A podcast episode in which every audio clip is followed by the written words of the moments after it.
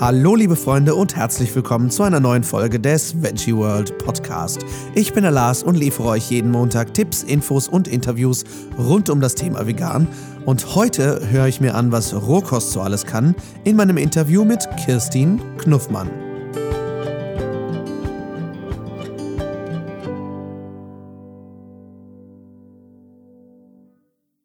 Schön, dass ihr eingeschaltet habt. Wie ihr direkt hören könnt, äh, meine Stimme ist ziemlich im Eimer. Ich hatte einen äh, sehr ähm, herausfordernden Sprecherjob vor ein paar Tagen und habe mir dabei direkt noch eine Erkältung eingefangen. So ist das im Sommer, wenn man in klimatisierten Räumen unterwegs ist. Deswegen möchte ich gar nicht lange um den heißen Brei herumreden, sondern direkt zum Thema kommen. Kirstin Knuffmann ist eine Rohkost-Spezialistin, Autorin mehrerer Bücher und sie betreibt den Online-Shop Pure Raw, wo sie rohköstliche Spezialitäten und, und, und anbietet. Und sie hat wirklich eine Menge Ahnung. Mit ihrem Mann Jörg Ullmann zusammen betreibt sie eine der größten Mikroalgenplantagen der Welt. Ich weiß gar nicht, ob man Plantagen zusagen kann, aber ich finde, Mikroalgenplantage ist ein saucooles Wort. Und deswegen habe ich ein zweiteiliges Interview mit ihr. Im ersten Teil heute reden wir über Rohkost. Nächste Woche Montag sprechen wir dann über Superfoods und über Algen. Das sind nämlich auch sehr spannende Themen, die da für sich eine Menge Gesprächsthema bieten. Jetzt aber genug gequatscht und direkt hinein ins Interview mit Kirstin Knuffmann. Ich wünsche euch ganz viel Spaß.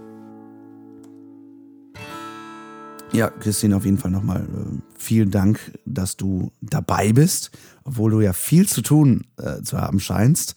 Du bist Fotografin, eigentlich, aber hast dich dazu entschieden, äh, Rohkostbücher zu schreiben und hast jetzt sogar deinen eigenen Shop. Ähm, vielleicht magst du dich den Zuhörern, die dich noch nicht kennen, einfach mal kurz vorstellen, wer du bist und was du eigentlich so machst. Genau, also ich bin Kirstin Knuffmann, von Hause aus Fotografin, wie du schon gesagt hast. Das habe ich damals gelernt, ähm, neben einer anderen kaufmännischen Ausbildung noch. Ähm, durfte ich dann in Barcelona studieren und äh, war dann in Amerika unterwegs und habe mich zu dem Zeitpunkt ähm, auch als Fitnesstrainerin äh, dienlich gemacht und aber auch gleichzeitig vegetarisch und dann vegan ernährt so dass ich dann in Amerika mit der Rohkost in Kontakt gekommen bin und ähm, quasi das, diese ganzen Vorzüge am eigenen Leib erfahren habe, ohne dass ich das wirklich wollte. Das war eigentlich eher aus Bequemlichkeit heraus ähm, ist das entstanden, weil Rohkost dort überall verfügbar war und extrem gut aussah und wahnsinnig gut geschmeckt hat. Und da habe ich gedacht, Mensch, wenn das eh alles vegan ist, auch dann nimmst du das doch. und habe nach zwei Wochen wahnsinnige ähm, positive Effekte gemerkt, dass ich gedacht habe, warum habe ich das bisher noch nicht kennengelernt? Und ähm, habe dann ganz viel ausprobiert, viel gemacht, viele Produkte auch kennengelernt und ähm, daraus ist dann ähm, die Firma Pure oder die Marke Pure entstanden, unter der ich dann Produkte ähm, rausgebracht habe, die ich halt woanders nicht bekommen habe, einfach, dass ich sie für mich hatte. Ähm, das war der Hintergedanke dabei und ähm, meine Umwelt hat das einfach sehr positiv aufgenommen und hat dann nachher immer mehr Interesse gezeigt, was ist das und warum machst du das und was kann man damit tun. Ähm, und das hat sich dann sukzessive aufgebaut, äh, so dass ähm, einfach aus dieser Idee, was Gutes zu machen und, und qualitativ hochwertige Lebensmittel äh, für mich zu haben, ich auch andere begeistern konnte und da dann eben die Marke draus gewachsen ist, äh, die mittlerweile ja auch sehr groß und sehr erfolgreich ist und auch nicht, ähm, nicht unschuldig an der Rohkostentwicklung in Deutschland oder auch in Europa beteiligt. Und wenn man das dann so macht, äh, ist es natürlich eine ganz andere Herangehensweise äh, des Zubereitens. Ähm, kommen natürlich viele Fragen ähm, von Rezepten oder zu Rezepten. Und ich habe gemerkt, dass einfach über die Rezepte die Begeisterung nochmal geweckt wird, wenn man ähm, auch also Ideen an die Hand gibt, wie das Ganze umzusetzen ist und auch so, dass es halt schmeckt. Und dann hat sich daraus das Buch ergeben. Ich hatte mich damals mit dem Christian Verlag unterhalten und die waren auch ganz begeistert von der Idee und haben gesagt, meint, eigentlich müssten wir ein Buch zusammen machen. Und sag ich, ja, eigentlich schon. und dann haben wir das halt einfach umgesetzt und ähm, das war jetzt 2014. Und ähm, dann hatten wir 2016 ähm, das Glück, äh, dass äh, der Kosmos Verlag auch auf uns zugekommen ist, auch auf den Herrn Ullmann.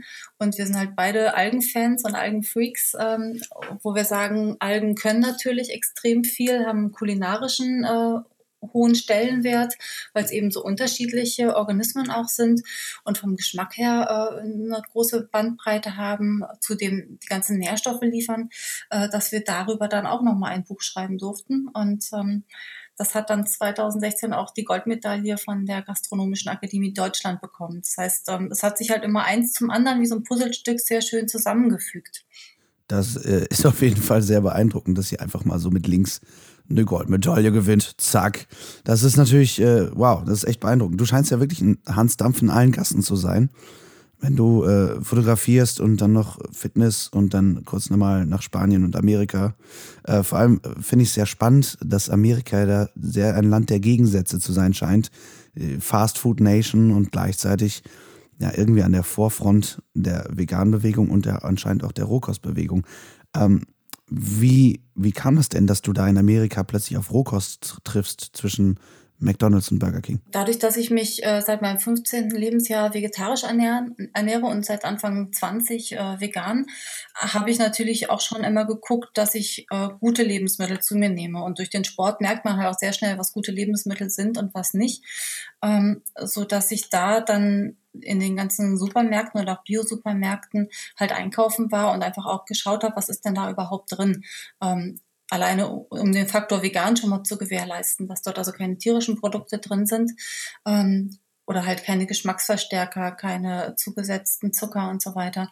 Ähm, das war mir halt einfach damals auch schon sehr wichtig und ähm, dann kommt man automatisch immer mal mit Rohkost in Berührung. Und für mich war damals die Frage, ähm, naja, vegan ist ja schon toll. Warum muss ich jetzt auch noch Rohkost haben? Ähm, das hat sich mir nicht erschlossen. Erst als ich das dann wirklich selber ausprobiert habe, ich dachte, jetzt weiß ich, warum alle, die das machen, so begeistert davon sind, weil es einem halt so, ein, so einen riesen Mehrwert bietet. Also man fühlt sich einfach fitter, ausgeglichener.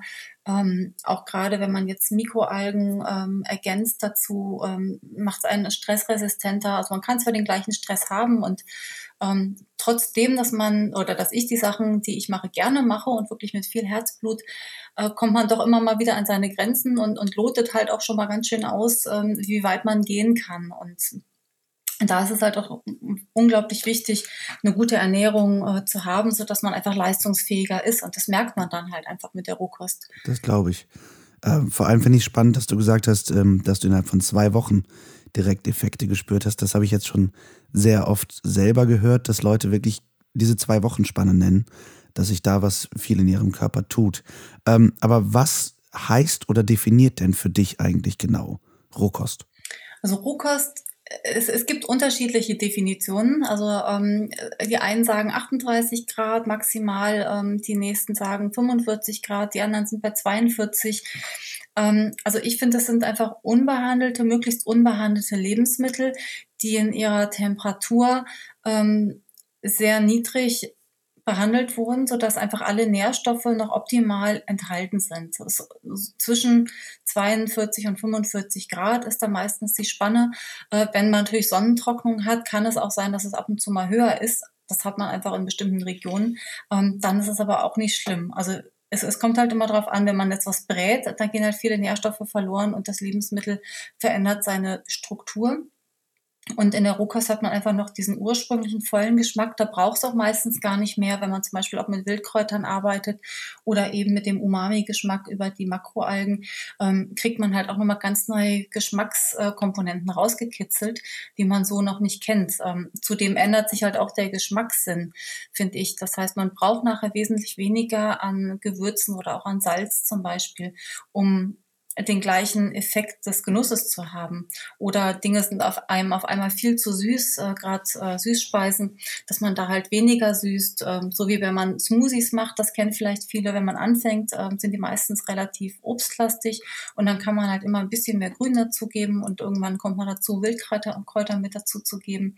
Und so ändert sich der Geschmack und auch das ganze Bewusstsein halt eben. Wie auch. hast du denn die Rohkosternährung in deinen Alltag integrieren können damals, gerade wenn noch nicht so die Ressourcen Ressourcen da waren, wie sie es heute vielleicht sind. Und ähm, was für Tipps hättest du, dass, ähm, ich sag mal, jemand, der sich nicht hauptberuflich damit beschäftigt unbedingt oder ähm, ja, der viel um die Ohren hat, vielleicht Familie und Beruf gleichzeitig jonglieren muss, wie kann man da mehr Rohkost in den Alltag integrieren? Mm, ich denke, man sollte da gar nicht verbissen rangehen, sondern relativ ähm, frei. Das heißt, alles, was ich an Rohkost integriere, ist gut, aber ich muss halt nicht 100 Prozent. Und ähm, ich sollte mir immer äh, einen Plan B zurechtlegen. Was wäre die beste Option im Falle, dass es keine Rohkost ist? Und äh, wie kann ich es mir einfach machen? Sprich, ich kann morgens zum Beispiel ein Smoothie oder ein Chia-Pudding äh, zubereiten oder ein Müsli machen, indem ich das einfach schichte wie ein Müsli oder ein Smoothie dazwischen gebe. Den kann ich auch äh, vorbereiten und dann am nächsten oder am übernächsten Tag noch essen. Oder ich mache mir äh, Zucchini Meeresspaghetti, nimm dann äh, eine Nusshack Bolognese Soße dazu und äh, nimm das halt am nächsten oder auch am übernächsten Tag dann eben mit zur Arbeit. Das heißt, es geht halt auch relativ einfach. Was halt viele bei der Rohkost machen, wenn sie starten, das dann halt am Anfang gerade, wenn man eh äh, sich erstmal einfindet in, in die Ernährung, äh, die, die vielfältigsten und, und aufwendigsten Rezepte ausprobiert werden, äh, so wie es natürlich in der Kochkost halt auch unglaublich aufwendige Gerichte gibt, so gibt es die in der Rohkost halt auch. Und dann heißt es dann nach, nach ein paar Wochen, nee, das ist mir alles viel zu aufwendig, das klappt nicht. Also ich habe festgestellt, je länger ich das mache, desto einfacher werden die Gerichte. Und sei es, wenn es jetzt morgens einfach nur ähm, ein bisschen was Obst ist aus dem Garten, vielleicht noch ein paar Kräuter dazu und, und ähm, äh, ich, ich mache dann halt eine Fettkomponente noch, äh, Nüsse oder, oder Kokos oder sowas zum Beispiel und gebe das in den Mixer, ein paar Kakaonips drüber und dann reicht das eigentlich schon vollkommen aus. Oder ein bisschen Salat noch mit rein. Ja, das klingt sehr nach Parallelen zur veganen Ernährung, ne? dass man Schritt für Schritt ganz in Ruhe umstellt, statt sich damit jetzt zu überfordern und zu sagen, okay, ab heute esse ich nur noch Spinat. so, ich denke, ähm, aber äh, gerade, ich sag mal, solche Sprüche hörst du wahrscheinlich auch viel. Ähm, dann isst du ja nur noch äh, Gras und Rindenmulch. Ähm, wie kannst du mit den Vorurteilen da umgehen und was sind vielleicht Beispiele für ungewöhnliche Speisen, die man von Rohkost gar nicht so erwartet. Du hast gerade schon Bolognese erwähnt zum Beispiel. Also ich, ich gehe halt an die ganze Sache recht undogmatisch ran. Ähm, das heißt, ich mache mein Ding und bin damit ganz glücklich und zufrieden, habe halt auch nicht das Gefühl, dass ich auf irgendwas verzichten muss. Das ist halt immer ganz wichtig. Ähm, weil wenn man wenn, wenn die anderen natürlich das Gefühl haben, dass es mir damit nicht gut geht, warum sollen die dann dafür begeistert sein? Das ist halt immer die Frage, die man sich dann stellt. Und ähm, mir geht's damit gut und mir schmecken die Sachen auch, die ich mir zubereite. Es kommt halt immer auf den Koch drauf an. Auch es gibt natürlich in der Rohkost Dinge, die ähm, gut zubereitet sind und die weniger gut zubereitet sind. Aber wie gesagt, das liegt halt am, am Koch oder an den Rohstoffen, wie in allen anderen ähm, Küchen auch. Und es gibt halt viele, viele Dinge, die, die man so nicht erwartet. Sei es jetzt zum Beispiel Rohkosttorten oder Schokolade. Das sind natürlich ähm, ja, Eyecatcher zum einen, aber auch ähm, kleine Geschmacksbomben, äh, die man so nicht erwartet, mit denen man eigentlich auf Anhieb erstmal jeden ähm, catcht und jeden ähm, begeistern kann. Und dann gibt es zum Beispiel Rohkost Pizza, da kann ich mich dran erinnern, ähm, die habe ich damals gemacht und mein Nachbar war so begeistert, dass er sagt, Mensch, Kirstin, äh, schreib mir das Rezept auf. Und er war damals 15, glaube ich, also ähm, noch ein Teenager, wo man das ja gar nicht erwartet. Und dann habe ich das aufgeschrieben und seine Mutter kam dann zu mir und sagt mir, Kirstin, sei mir nicht böse, aber das ist mir zu aufwendig. Ähm, weil Pizza nur wirklich gerade halt einfach ein bisschen Zeit braucht durch den Dörrautomaten. Also das, das ist halt schon nicht ohne. Aber das macht man sich dann einmal, macht man ein paar mehr Böden und äh, kann die dann halt immer wieder schnell verwenden und dann geht das auch ganz einfach. Ist halt nur eine andere Art.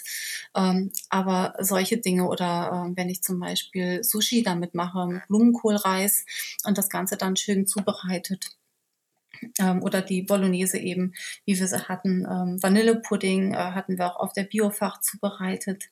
Oder es gibt jetzt diese ganzen ähm, blauen Bowls, ähm, die auf Instagram auch viel rumkursieren. Da sind auch Algen drin meistens. Ähm, also man kann mit solchen Eyecatchern das einfach optisch schön zubereiten. Ähm, als wir unser Sommerfest jetzt hatten, ähm, hatten wir Blumenkohlchips, die kommen extrem gut immer an oder ähm, gekeimte Quinoa-Taschen, Blüten drin, dass man das Ganze ein bisschen süß macht mit Kokos. Ähm, die gehen eigentlich immer als erstes weg. Das äh, klingt auf jeden Fall wundervoll vielseitig. Ähm, ich habe auch schon, also gerade Rohkost-Torten und Rohkost-Muffins sind ja der absolute Wahnsinn. Und auch äh, Rohkost-Lasagne zum Beispiel äh, durfte ich schon probieren. Die ist auch ganz grandios. Extrem lecker. Also was ich mir vorstellen kann, wo viele Leute vielleicht Bedenken haben, ist, dass man dafür deutlich tiefer in die Tasche greifen muss für Rohkost, weil man natürlich sehr hochwertige Rohstoffe benutzt. Ich denke, wenn man, wenn man damit ähm, haushaltet und äh, man kann natürlich in jeder Ernährung ähm, sehr kostenintensive Lebensmittel kaufen oder halt äh, sehr günstige Lebensmittel. Also für mich ist es eher wichtiger, dass ich qualitativ hochwertige Lebensmittel habe und da liegt halt einfach auch viel vor der eigenen Haustür. Also wir gehen zum Beispiel oft in den Wald und sammeln dort Pilze oder sammeln viele Wildkräuter, haben im Garten dann natürlich ein bisschen Salat oder auch ähm, Rüben und, und einfach Gemüse dann auch, was wir dort nehmen. Und das kann man sich halt auch in einer gescheiten Qualität zu einem vernünftigen Preis auch holen. Ähm, wenn man jetzt natürlich sogenannte Powerfoods hinzuaddiert, ähm, das sind halt keine Grundnahrungsmittel als solche, sondern als Grundnahrungsmittel zählen halt wirklich regional, saisonal frische Produkte und da gebe ich dann natürlich, äh, sei es jetzt Chlorella, Spirulina oder, oder andere Algen etc. pp. dazu. Ähm, wenn ich einen Kuchen mache, wird der sicherlich ähm, preisintensiver sein, alleine durch die Rohstoffe, die ich verwende. Was aber dann auch wieder phänomenal ist, finde ich, wenn man von einem Rohkostkuchen ein kleines Stück isst, ist man eigentlich extrem satt und hat, ist, ist erstmal abgedeckt mit ähm, Nährstoffen, hat auch keinen Hunger mehr. Und bei einem ganz normalen Kuchen, den man so in der Bäckerei bekommt, kann man auch ein zweites und ein drittes Stück noch essen. Von daher relativiert sich das alleine schon über die Menge, die man dann zu sich nimmt. Das ist ein sehr guter Punkt. Ich denke, gerade mal, wenn man ähm, ja, sagt, ich kann normalerweise, was weiß ich, fünf Teller Nudeln verdrücken, ist natürlich auch Weißmehl. Ja, da ist die Hochwertigkeit der Rohstoffe natürlich nicht gegeben. Und wenn ich dann aber in dem hm, Punkt zum Beispiel sage, ich nehme halt eine Zucchini, ist die auch nicht teuer. Und wenn ich dann ein bisschen Meeresspaghetti dazu ergänze, ähm, bin ich vielleicht einen Ticken teurer, wenn überhaupt. Ähm, aber ich habe halt einfach wesentlich mehr für mich getan und die, die Krankheit zum Beispiel oder Krankheiten oder das sich nicht gut fühlen, ähm, ich finde, der Preis, den man dafür zahlt, ist halt wesentlich höher, als wenn man ähm, die Basis schon mal auf eine, auf eine gute Ernährung legt und auf äh, Bewegung und auf ähm, Bewusstsein dann auch ohne dass es jetzt esoterisch klingen soll, aber man, man geht halt einfach bewusster mit seinen Ressourcen um. Auf jeden Fall, das denke ich auch. Also, ähm, dass natürlich eine gesunde Ernährung etwas aufwendiger scheinen mag, aber letztendlich der Mehrwert dahinter ja enorm ist. Es gibt ja viele, die einfach viel zwischendurch naschen und äh, das gibt es natürlich in der Rohkost auch, das gibt es in allen Ernährungsformen, aber da finde ich es halt auch wichtig, dass man zwischen dem Essen auch mal einfach ein paar Pausen lässt, dass man den Körper mal wieder zur Ruhe kommen lässt, also so grundlegende Dinge und das hat halt mit, mit vegan oder roh dann auch wieder nichts zu tun, sondern einfach mit einer, mit einer bewussten Auseinandersetzung der Ernährung. Ich muss sagen, ich finde es sehr spannend, wie viele Parallelen es gibt zwischen der Umstellung zur veganen und der Umstellung zur rohveganen Ernährung. Und dass man sich auch da keinen Druck machen sollte und ganz in Ruhe anfangen sollte, das äh, finde ich ein sehr schönes Takeaway von dieser Episode. Ich hoffe, ihr hattet Spaß und habt was gelernt. Ich weiß, ich habe eine Menge gelernt bei diesem Interview. Ich kann euch nur ans Herz legen, schaltet nächste Woche Montag gerne wieder ein, wenn wir, wie gesagt, über Superfoods und Algen reden, denn das ist wirklich ein echt spannendes Thema, was ich gar nicht gedacht hätte. Ich dachte, Algen, hm, echt, ich bin jetzt nicht so der Sushi-Fan, aber Algen haben sehr viel mehr zu bieten als einfach nur Sushi. Wenn ihr Fragen, Anregungen, Ideen habt, schreibt uns gerne natürlich wie immer auf podcast.veggieworld.de. Schaut auf Facebook nach und natürlich auf veggieworld.de selbst nach coolen Neuigkeiten und, und, und, was wir wie immer so zu bieten haben in der Online-Welt, was vegan angeht. Da haben wir immer auch eine Menge Tipps. Ansonsten wünsche ich euch eine schöne Woche. Ich hoffe, wir hören uns nächsten Montag. Da ähm, werdet ihr auch noch einmal meine etwas äh, heisere Stimme genießen dürfen. Ansonsten äh, denke ich, bin ich bis dahin auch wieder fit. Ich wünsche euch was. Danke für eure Ohrenzeit und ciao, ciao.